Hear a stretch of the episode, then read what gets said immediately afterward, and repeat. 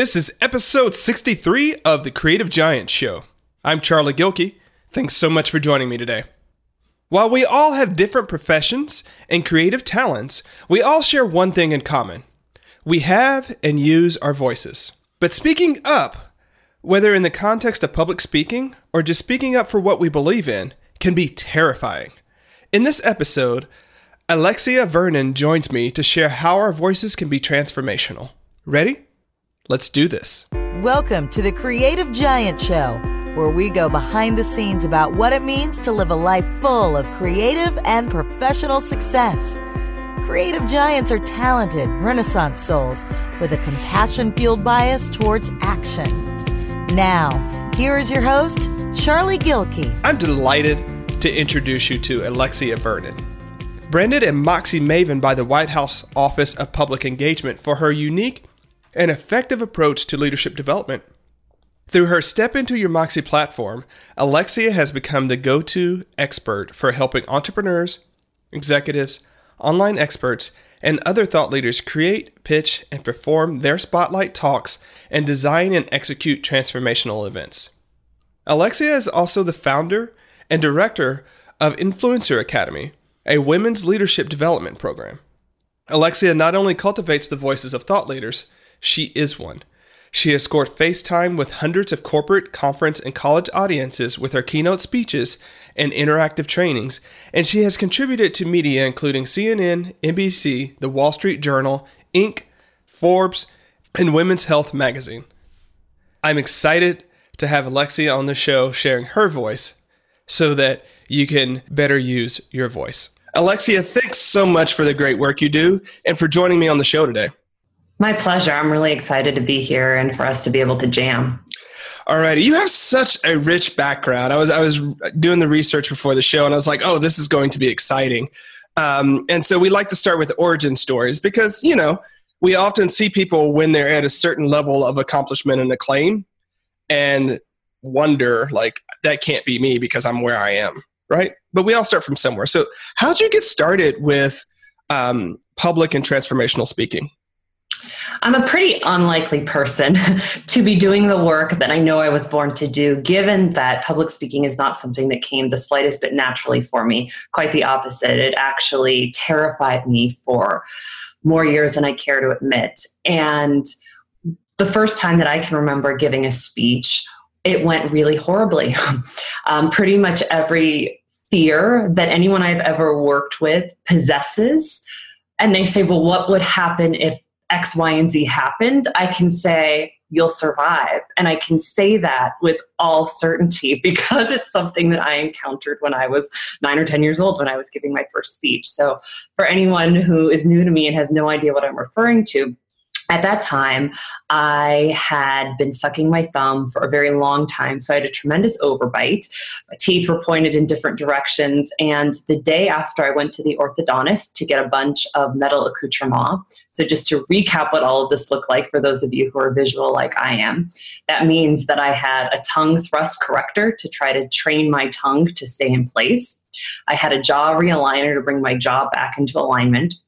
Had braces, and I had headgear, that ugly looking burlap sack that would sit on the top of your head that would attach to all of the other devices in your mouth. So I, I get my post apocalyptic makeover. Mm-hmm. I go to school the next day to give a current events presentation.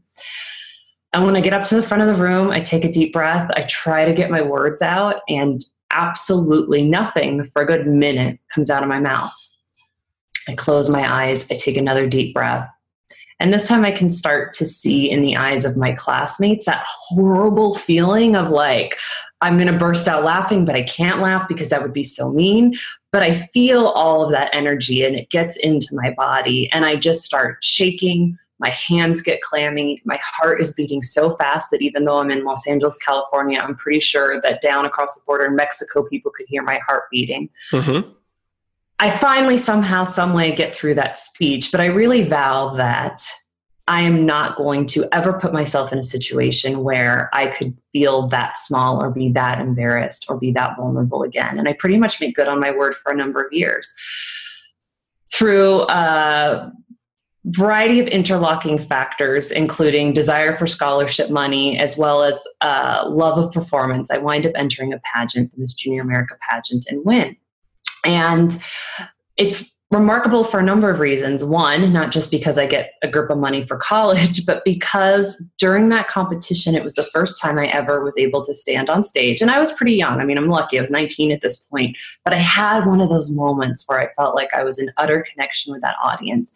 And I knew when I won that it was about being present and being focused on moving my audience to action on my platform, which was preventing sexual violence. So that started my speaking career. It took me a number of years, it was not a linear journey at all, to figure out that I wanted to support other people to step into their power as communicators and public speakers. But that's uh, kind of the origin story and a brief glimmer into what I'm doing now. So, to bring everybody else in though, like this talk when you were nine years old, eight years old? The very first one, yeah, very, third or fourth grade. That's actually this one of the second really powerful ways that you used your voice, right? Um, and so you kind of mentioned um, your campaign to end sexual abuse and things like that. So you know you had another powerful moment when you revealed you know that you were sexually abused earlier, right? Yeah, and it's interesting that you call it a powerful moment because I agree, it definitely was, and yet it took me far longer far, far more years than you know being 19 and winning that pageant to really see that as accessing my power. Um, i was sexually abused in my family when i was growing up and i spoke out about it when i was four years old. And i wish that i could say that this what i now finally am able to refer to as this initial act of moxie um, set me up for a lifetime of being confident and competent in my skin. The truth is is that while there were people in my family who believed me and who made me feel loved and supported and seen and protected, there were other people, since this was happening in my family, who had a very different reaction, who weren't ready what I for what I shared, who felt like listening to me and protecting me meant that they would have to turn their backs on other the other family member who I was making these claims against. And so what it triggered in me was the realization A that when I spoke people listened but B, that when I spoke, people listened, meaning that there was a lot of power attached to that. And I wasn't necessarily sure I wanted to have that kind of power because I saw what happened to my family. Um, although this was not my father, it was somebody on his side of the family. My parents ultimately got divorced. It was ugly, it was hard.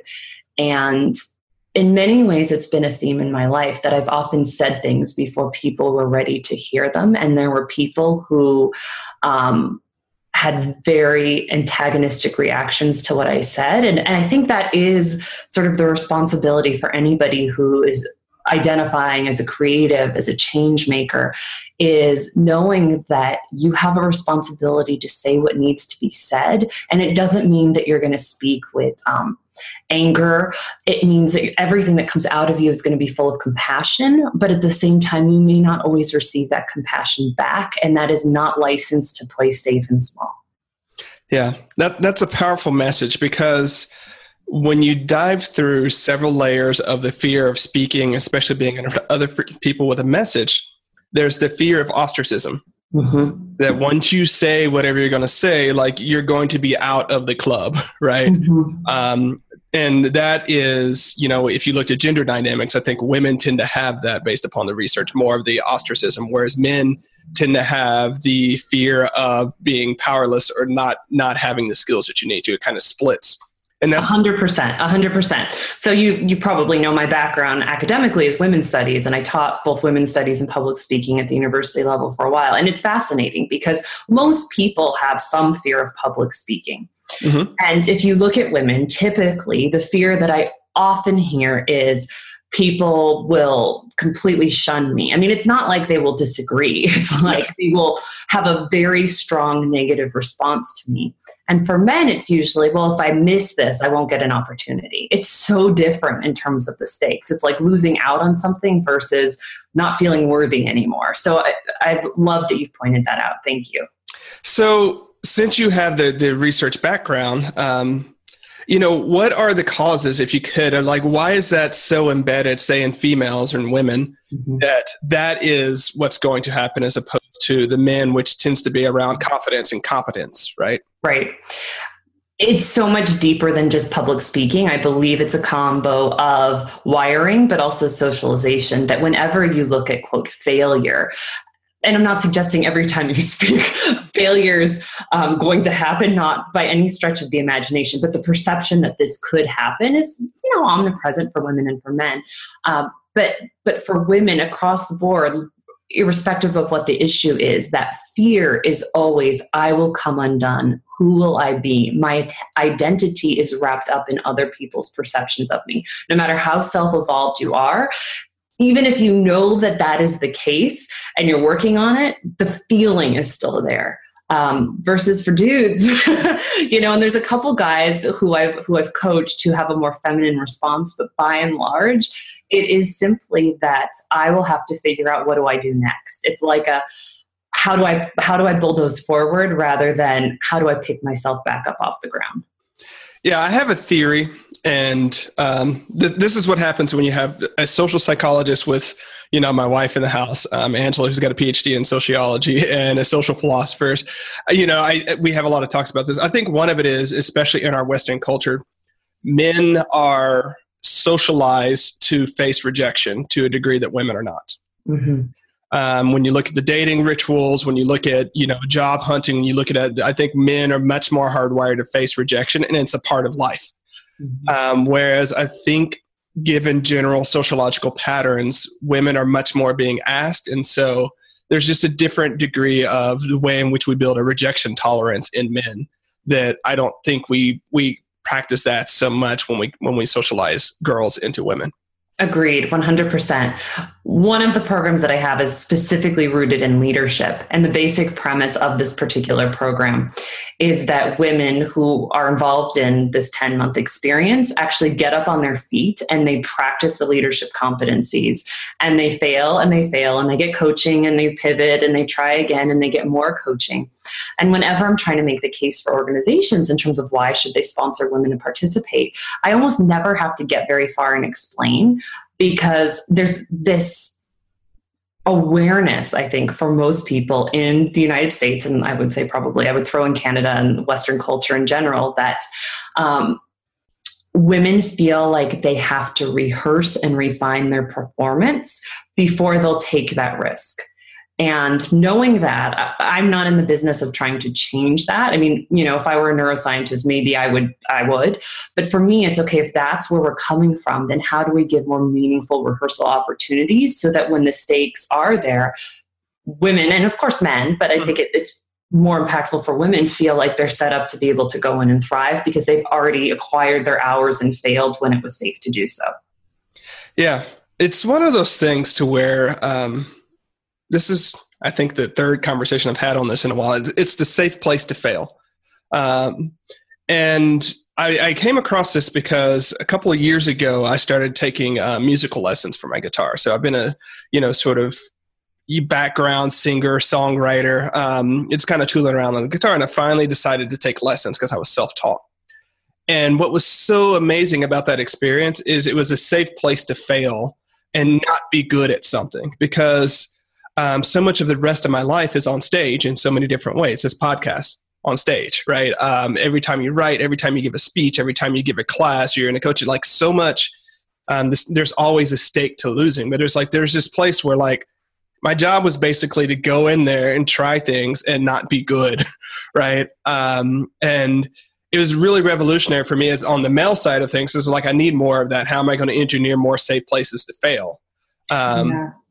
That's no. so good. Yeah. It's so good because we don't typically stick with things we're not good at.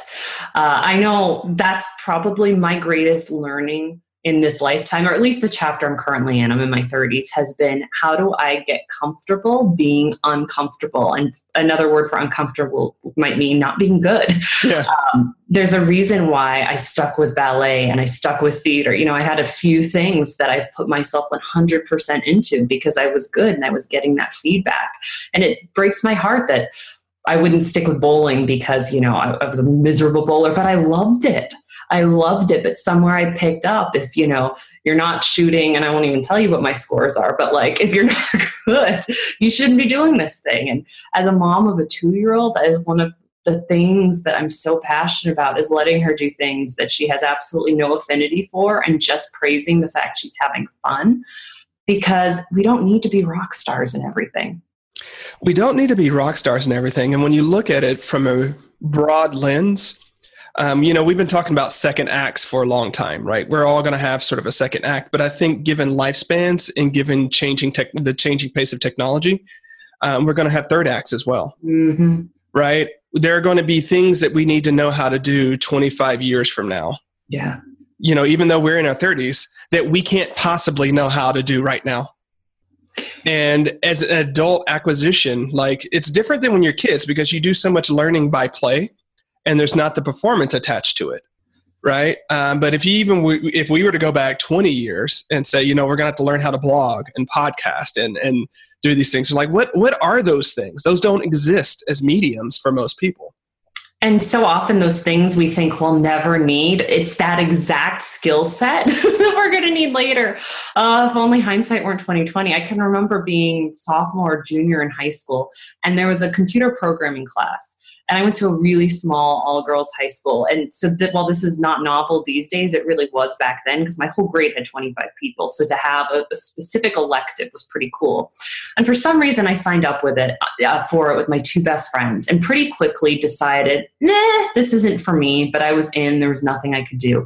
And my best friend and I decided that we were going to do homework for our other friend who seemed to have an affinity for computers so that we would do her homework in other classes and then she would do our homework in this class. So we learned nothing about programming.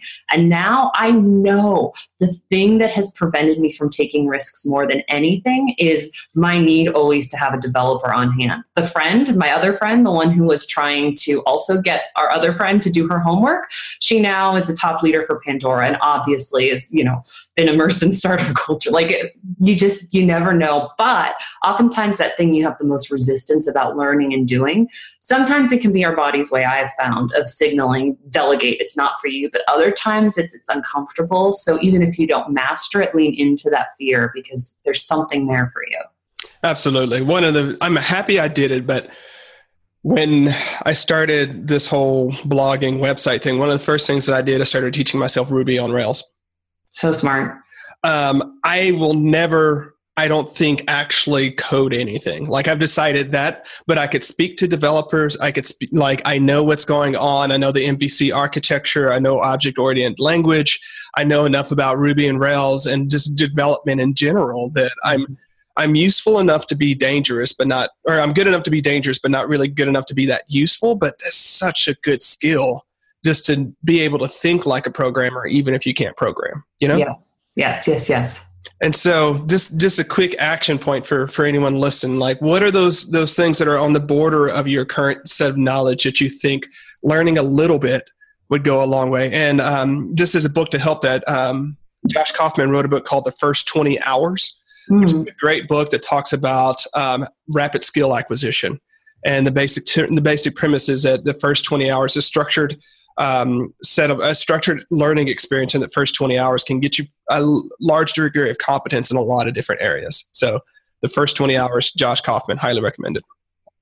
Um, so let's let's pull it back in a little bit. I know we we I always try to say we went off the rails, but there there are no rails. That's the fun thing about it. Um, so you um, get Junior Miss America, correct? Mm-hmm. Um, you go and you get a BA in what was your um, study? Women's studies. Women's studies. Thank you. Um, what then? So I wound up while in college starting a nonprofit girls empowerment organization in Las Vegas, which is where I did my undergrad, and was able to finance the organization in terms of keeping it running, but was not able to draw a salary and really had no concept of how I would ever do that. I was very, very lucky. And then I won after the Miss Junior America competition, a top ranked business competition for young people. I had a lot of media attention in my local community. So I was able to access funding, but I just didn't understand how do you build a business and scale something.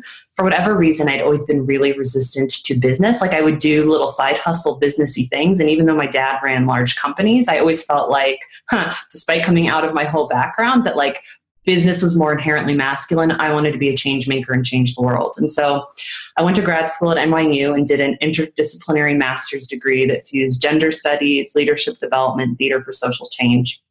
Wound up coming out of that experience working for an educational theater company that had previously been at New York University, moved to the City University of New York, and leading professional development programming. And that is really where I got good at being a facilitator and creating transformation for others. I had the most phenomenal mentors. I was given extraordinary opportunities to um, develop, but I hated being broke. I mean, I, I, hate to, to be that simple about it, but I hated being broke. No matter how much adjunct professor stuff I did, um, no matter how many uh, theater parts that I was able to secure, I always was going to owe more in student loan money that I made in the course of the year.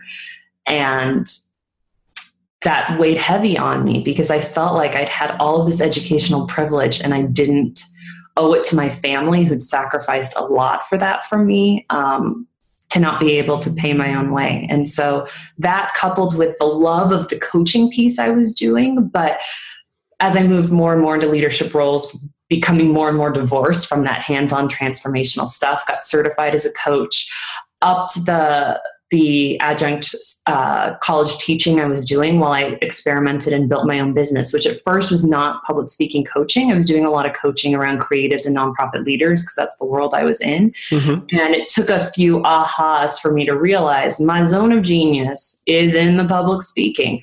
I've been getting speaking gigs for a long time when I'm talking about other subjects, it feels like I'm somewhat circling around the perimeter of my purpose rather than being smack dab in the center. So I'm thrilled that although I've been teaching public speaking in different ways for over eight years, that for the last four, that's been what I've been very clear needs to be the primary work. Great. I want to pause here real quick because you said you you hated mentioning you hated mentioning that you or excuse me you, you didn't want to mention that you hated being broke, right? Mm-hmm. I'm, I'm going to pull that out because actually I want to celebrate that you said that because I think we should all hate being broke, right? I, I think it's one of those things where we have, and this is especially in the social change world or in the compassionate like I want to do good in the world thing. We have this sort of writer that financial success is somehow um, contradictory to or not in alignment with doing good in the world. Yeah. And that irritates and had I not yeah.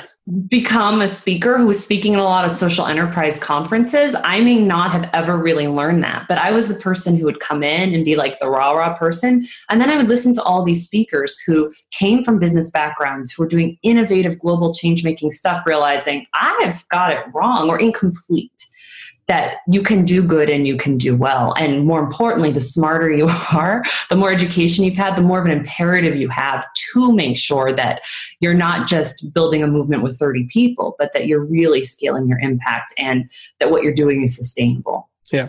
Vehicles for social change need fuel.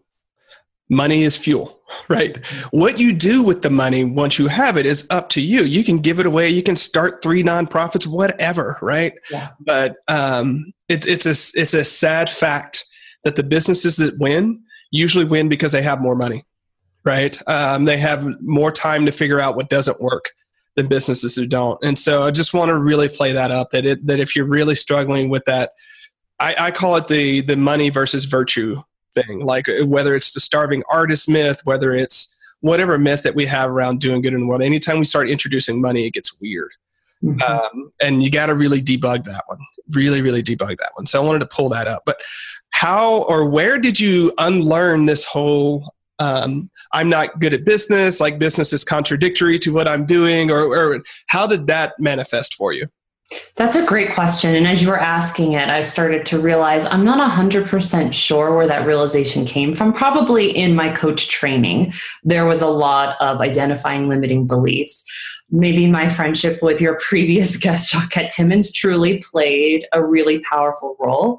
So, for those who've heard that episode, I can't remember what number it is. If you haven't, go back because Jacquette is fabulous. But I really sought her out. I'd recently moved from New York to Las Vegas, and we were both involved for a period of time with the Woodhull Institute, which I kept for a long time teaching female empowerment, uh, female uh, financial empowerment workshops. And I was doing starting to do some public speaking stuff. So when her book came out, I went to her book launch and just was really clear like, this is someone who I want to be one of my best business buddies because she's solid, she's smart, she's fun, and she gets it.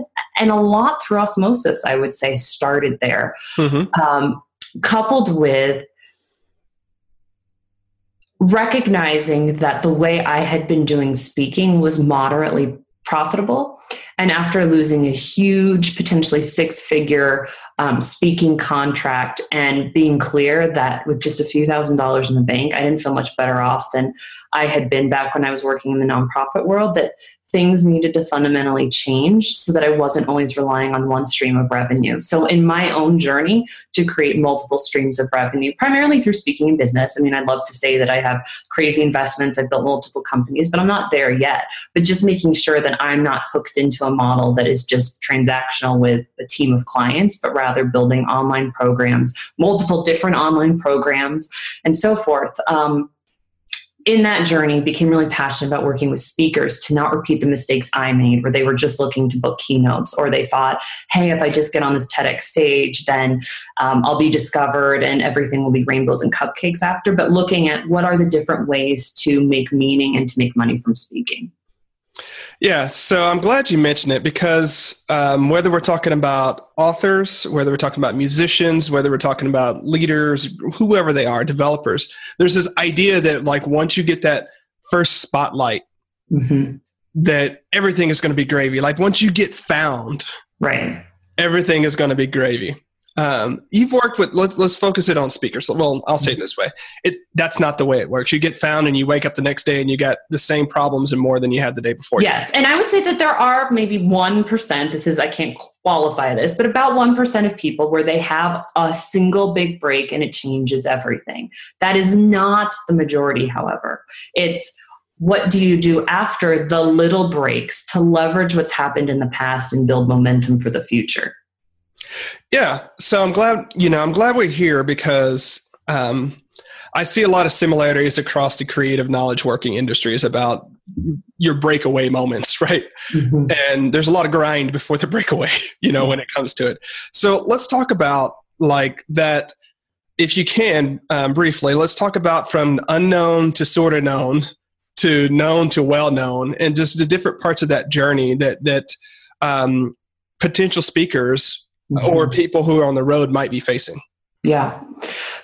So you can feel free to stop me at any point and we'll go deeper. But one of the things I want to recommend to folks early on is to get clear on your viewpoints and start speaking from there and not trying to quote satisfy an audience. Because the longer you are trying to develop material craft your story and speak to what you think people want to hear from you the more likely it is that you'll always be speaking to a small audience. And i speak from my own experience that it is not that difficult to quote be liked on stage. You can figure that out pretty quickly but liked is pretty boring, liked is pretty forgettable, and liked is rarely impactful.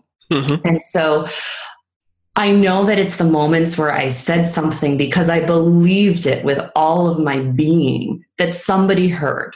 And usually it was somebody that I didn't expect to hear and that that is what often led to the next thing whether it was a blog that had 20 readers but one of them in the early days happened to write for the wall street journal and started using me as a source to one of my clients who read one of my posts and said i think that this would make for a great pitch for a great news station. You know there's that fine line between staying in your lane and doing the work like that i support and going out and trying to position yourself. But at the end of the day opportunities are only going to come because people resonate with your voice. So, first, get clear on your voice. I hope that that's helpful in terms of that introductory stage. And, and probably the second most important thing is to make sure that you are building up your network and not in sort of that gross manipulative way, but that you're reaching out from a place of true desire to connect with people who are speaking that you love watching. Maybe you've been to their live events, whose blog posts you read. Like, let them know and forget about hoping they'll answer. That's not the goal. But the goal is just to be in that good energy, letting people know um, that you're following them and you like them. And also keeping an eye towards who are potential mentors, who are potential connectors, because most of my speaking opportunities over the last five years have not come from me pitching someone. The majority of them have come from somebody who heard about me, from somebody that I know who's two, three, four steps ahead of where I am, who said, Hey, you should check out Alexia. And I find that in the creative world, that has how so many opportunities unfold. Yeah. 90% of my speaking comes from someone who saw me speak somewhere else and recommended that, like, hey, you got to have Charlie in there yeah. right? I'm like okay right? Um, let's let's do this. But i'm going to voice because you know there there was at least one listener. At least one listener who thought but what if the thing that i care about nobody else cares about? Like what if it's not popular or they're not a lot of people like it's just really nerdy? You know i want to talk about the lineage of ewoks on tatooine. And that's mm-hmm. what i'm really passionate about that sometimes if that's what you're really passionate about then you should do it because you need to keep your passion lit up. But that may not be the thing that ultimately you monetize and that's okay too. I remember the first time so now we're going back into a little bit of the dark space but i think it's important. I love it. Um, in my own healing, one of the things that I did was volunteer for a period of time to work with sex offenders. I needed to understand what happens to primarily men, but there were some women as well who committed acts against children um, and against adults.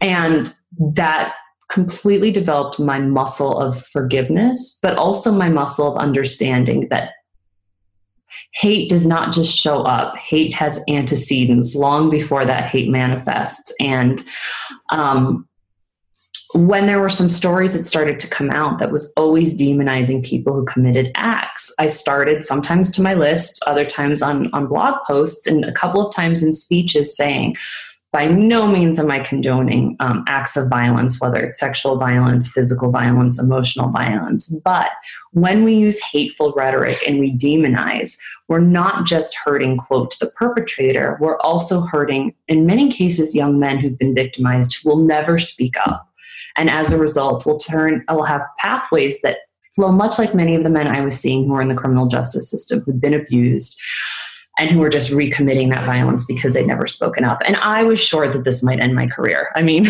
I'd spoken a lot about the rights of those who had overcome sexual abuse. And now here I am saying, wait a minute, hold up, don't throw away the key on sex offenders. And to be sure, there were some people who wrote very nasty responses to me, but there were also some people who came out of the woodwork who said thank you, either because my son, um, you know, committed an act and I feel alone because no woman could ever understand why I didn't turn my back on him, or I got emails from men who said this thing happened in my past and I'm so ashamed and I don't know how to move through.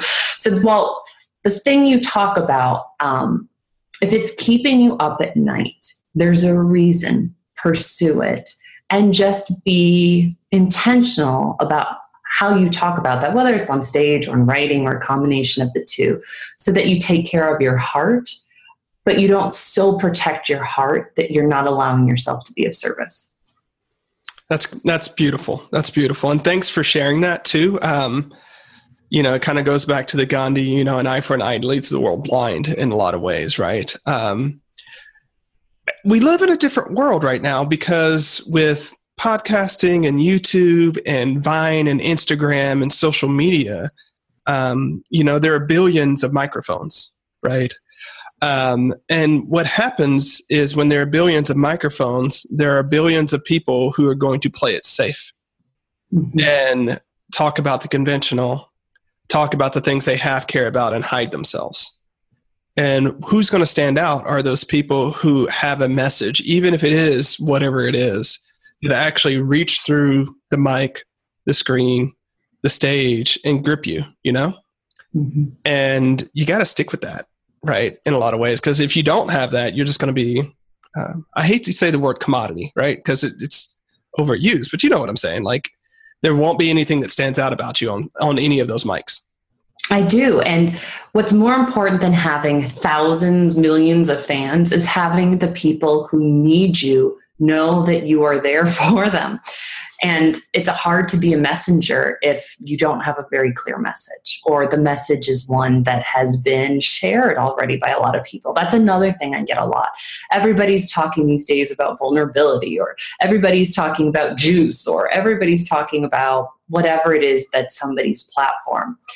And it's important. I mean, I'm not somebody who says yes, but no one's done it your way. That's a piece of it. But it's also important to take a step back and say, why are you uniquely poised to speak about this? Because if you're doing it because it's just comfortable or because other people told you you have expert status or competency in that area and that's why, that's not enough of a good reason. But if it's because your, your life has led you to that place or because um, you went to school or you had a particular uh, business or apprenticeship experience you know that's the stuff that's really interesting is not just because no one else has done it your way but because you do have a lens into that that lights that story lights that topic up differently. Yeah. Yeah and what it is what often happens, and, and Pam Slim brought this up in our in our great book, The Body of Work, right? Um, and I happen to know that Pam is episode number one just because she was the first, right? So listen to episode one. But it's those background stories that you weave together, right? And sometimes what happens is we show up um, with pieces of our background, um, the safe pieces or the marketable pieces or the things pieces that we care about, right? And it's those other pieces those background pieces kind of like you know if you're playing music and you have different notes that you that you add to them and create different harmonies it's those that harmonize and make you sound special right? Um, so i had what you're saying just makes me think of one of the tedx speakers that i've worked with and i'm going to give a shout out because she's sensational. Her name is toshia shaw. Her tedx talk is called the pact. And now it's tricky because I want people to watch the talk and enjoy the experience. But suffice to say that she was the well she still is the founder but she was the executive director of a nonprofit that did some important work in the world and i'll just leave it at that and never once in all of those years that she was securing funding that she was the figurehead for that organization ever shared her origin story um, it completely revolutionized revolutionized her as a thought leader, her as a brand, and gave a new um, what am I trying to say? New sources of funding came into the organization once she made that connection. And for so many of us, we're doing things, but we're never really sharing our why. And people care about why we're doing what we're doing, which is one of the reasons why I love that you start there because it helps us understand why this person specifically you know why this person? Why why this? Because you know um, i think i was thinking about this and i'll be brief. We are exposed to so many different marketing management marketing manipulations and sales pitches and messages all over the place. So sometimes it like we just get blind to them until we hear that clear why. Because well not that we become blind. We become either either blind, we don't see them, or we become sort of distrustful. What's behind this? Like, I need some sort of anchor. And when you get that clear why, it just attracts you to the message, you know? So true.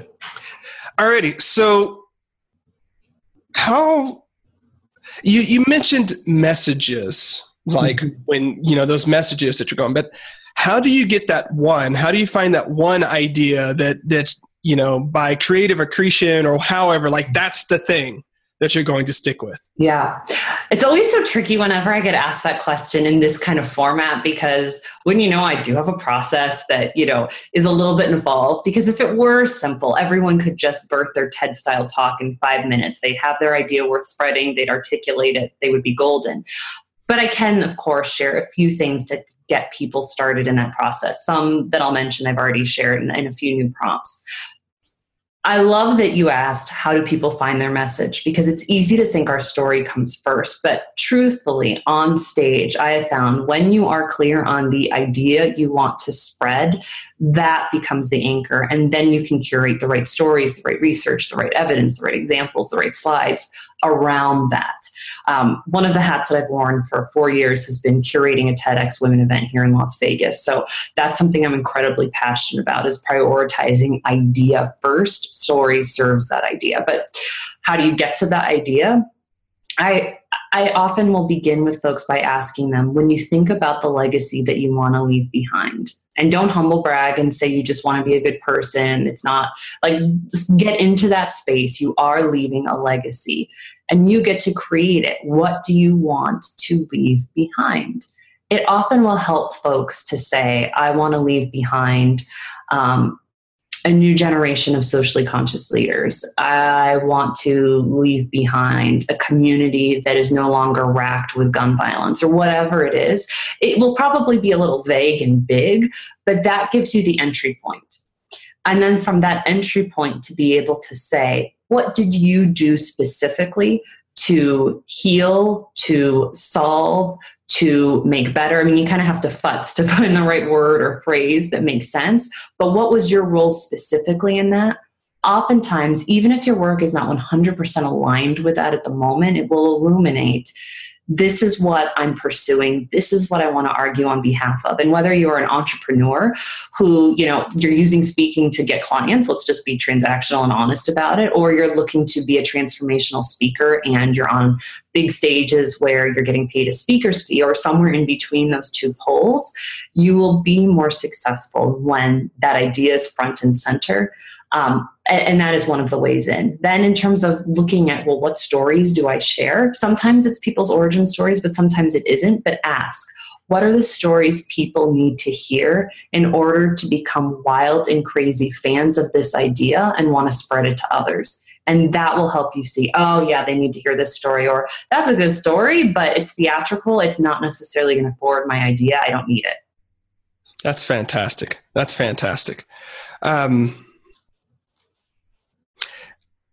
what do you do when your messages start changing though uh, mm. you, you have one idea it's great you develop a new body of work you discover this new thing how do you make that switch in a way that's coherent you're the second person who's asked me this today. I was just talking to a friend before we recorded who said, You have a book about how companies can onboard millennials into the workplace. What's that about? and what it's about is that's who I was at that particular time. That's uh, what my speaking was about, and I don't apologize or say that it wasn't good work. It, it is, it was. However, what I wanted to be talking about evolved. So, in a perfect world, you would be looking at or asking yourself, is this the message that I want to I'm going to want to carry for the next five to 10 years because I won't lie, it's definitely easier when it is. But if you recognize, eh, new message, new time, then you just start telling that new story, that new message, and you don't try to cover up what happened in the past. You just move on. You make sure that there's alignment between that new message and the products and services you're offering. Because, of course, if I was trying to promote a book on millennials while I'm talking about socially conscious public speaking, people are going to go, huh, um, so there needs to be that alignment with what people see on your blog, in your writing, on social. Um, but I think we often get in our own way and make it far more complicated than it needs to be because very few people have lived a linear path. Yeah, very few people. And I was reading um, from Alan Weiss. Um, anyways, I won't go there, but he, he made a point in one of his books that you should expect some type of significant brand change about every five years. Mm-hmm right? Um, just given your development it, like if you're reading and, and out there and talking you're going to have a new element that gets added in. And so there's always going to be some some additional brand work. And you know i asked that one kind of selfishly because i can share it now. Um, in 2012 my wife and i were in a car accident. And um, you know we were in and out of hospital you know not a hospital but we were in inside a you know acupuncture and massage therapy and things like that. But my lawyer advised us not to talk about it, right, mm. on, on social media and on the blog because it could be used against us, right? Anything that we said about it. So we just settled in August of this year, right? And so there's a three year body, there's a three year amount of time where a lot of sort of my thinking around business and productivity and personal development were seen from that lens of recovery and healing and limitation more so than youthful abundance. But mm-hmm. you know, there's like three years. Like shit, how do you tell that's like how do you just jump right? Um, but that's just part of it. You just jump and start talking. Here's what it was. Here's what happened. Here's where we are now. Let's go forward. You know. Yep. And I think you illustrated that beautifully. You do what makes sense based on your circumstances. And I heard Brene Brown, I want to say it was in conversation with Elizabeth Gilbert on one of their podcasts when their most recent books were coming out, where she said, she said before, not everyone has earned the right to hear your story, but she says something else in this podcast, which I'm going to butcher, but it was along the lines of not ever, not just because you have a great story doesn't mean you need to tell it on stage because sometimes that great story is meant to be shared with your loved ones or meant to be shared with a bunch of adolescents in a program. And it takes a certain level of discernment to know is this a story I want to be known for and want to put out in a public way? And sometimes I've made the wrong choice and said a story is, and sometimes I made the wrong choice and said a story isn't, and you recover. Mm-hmm but I'm learning now, the longer I've been speaking and working with others, that there's some great stories I have, but for whatever reason, it just doesn't make sense to share. And oftentimes it's because there's too many other people implicated in the story, and I don't want to disrupt their narratives. So it, it feels self serving if I do it. But in other cases, it's that I'm not ready. Um, there's other times where I'll talk about stuff right when I'm going through it. So I'm very open about the fact that I struggled with postpartum depression because there's nothing like being in the midst of leading live programs and having a depressive experience at the time when everyone thinks you should be at your happiest. That for me, not saying this is right for everyone, but for me, I felt totally out of alignment just at the thought of pretending that it wasn't going on. But for other people, talking about something as it's unfolding, whether because from a legal standpoint it's wildly inappropriate to do so, or just because it doesn't feel right, like that would be a horrible idea. Yeah. Yeah. So I'm I'm glad you mentioned that. I'm gonna have Angela listen to, listen to that because we were talking about something recently. Mm-hmm. Just I'm gonna say it again. Not every story that you have needs to be told in a public venue or all your yeah. public venues. You can pick and choose where you tell your stories, um, whether it serves you, whether it serves the audience, whether it serves the message. Right. Um, mm-hmm. Um, so pick and choose, but um, not everything has to be on stage. Yeah, and what you do, let's say if you're going in front of funders, what storytelling you do there can and probably should look very different than the story that you're going to tell if you are at a big industry event on stage. Different audiences are going to learn and take action, and that's the key. Anytime you talk to an audience wanting to move them to action, they're going to take action from different things. So making sure you get enough about who you're speaking in front of to sculpt accordingly. Yeah. Oh, and I want to add here that doesn't make you disingenuous. That doesn't put you mm-hmm. out of integrity. It's not that you're, you know, picking and choosing. Well, you are picking and choosing, but you're yeah. Not. Curation is a part of good yeah. speaking, always. It's always a part of that. So, speaking of curation and where messages are today, what's your big message today?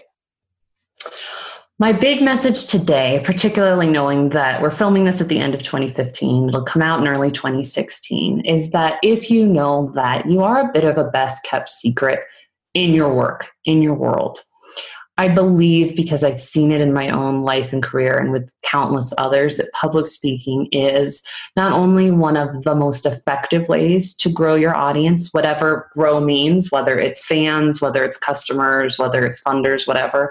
Um, but it, it is so effective because people connect with you when they are in the room looking into your eyes in a way that they just can't no matter how gifted a writer you are. And if that is a priority then make it one. And what i mean is it's not tricky to get on stage whether it's just refining your message at a rotary club at a at a local conference where you don't have to pay travel costs, you're not getting a fee, you're just showing up and leading a breakout session, do it. Flex that muscle and then start to carve out the time and the space and potentially make an investment to figure out how do you scale that and bring it to more people. That's fantastic. So, as far as things that you're facing right now, because you know you have a long history of being brave and being vulnerable and being outspoken and being on stage. Um, so, what's the most unanticipated challenge that you're currently facing right now? That's a great question.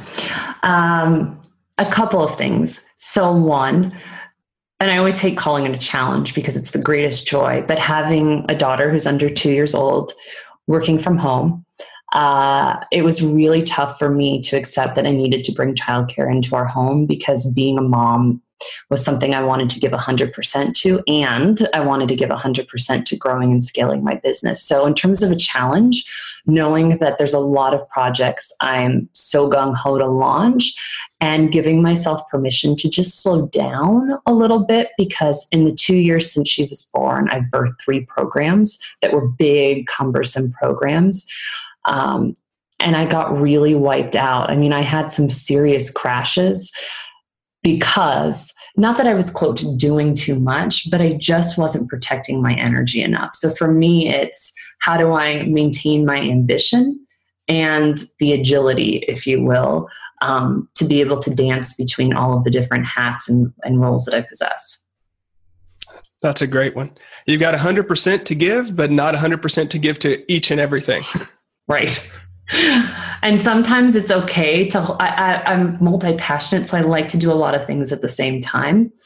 But it's okay sometimes to say, like, for example, in 2016, I won't relaunch one of my programs that got phenomenal reviews that people loved because I would rather grow a few other core ones and leave that baby here and come back to it rather than do too much and, and do it mediocre.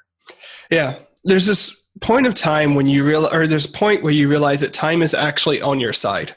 And it's a weird thing as an entrepreneur when you get that point. It's like, actually, I can sit and work on these other things. And that, that, that program will gain value mm-hmm. by, by being there and I don't have to always launch it and have it open. That's that's fantastic, Alexia.